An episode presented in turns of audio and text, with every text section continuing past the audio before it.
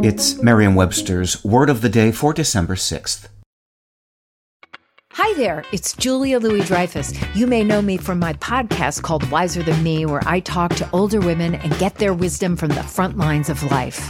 I was amazed by how many people told me our show made them look forward to getting older, which is why I'm here to talk about season two of the show. Sally Field, Billie Jean King, Beverly Johnson, Ina Garten, Bonnie Raitt, just to name a few. All hail old women. Wiser Than Me season two is out now from Lemonada Media. Today's word is solace, spelled S O L A C E.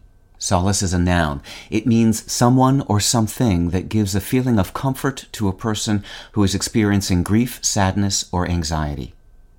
Here's the word used in a sentence from The Scotsman of Edinburgh by Jacob Liddell. Mountain biking surged in popularity over the pandemic lockdown, with mandated daily exercise in local mountains, dirt trails, and off road locations providing solace to millions of bikers up and down the country. Solace is a 14th century borrowing from Latin by way of Anglo French. Its Latin ancestor, solari, means to console.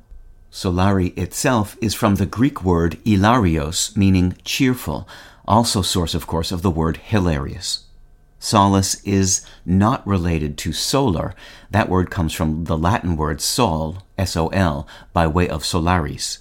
But it is a close relation to console, meaning to try to make someone feel less sadness or disappointment, and the word consolation, meaning something that makes a person feel less sadness or disappointment.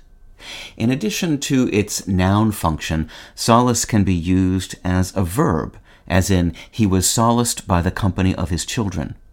For those of you who take solace in knowing the more obscure members of our vast language, we are pleased to also present the word solacer, meaning one who solaces, and solacement, meaning an act of solacing or the condition of being solaced. With your word of the day, I'm Peter Sokolowski. Visit Merriam-Webster.com today for definitions, wordplay, and trending word lookups.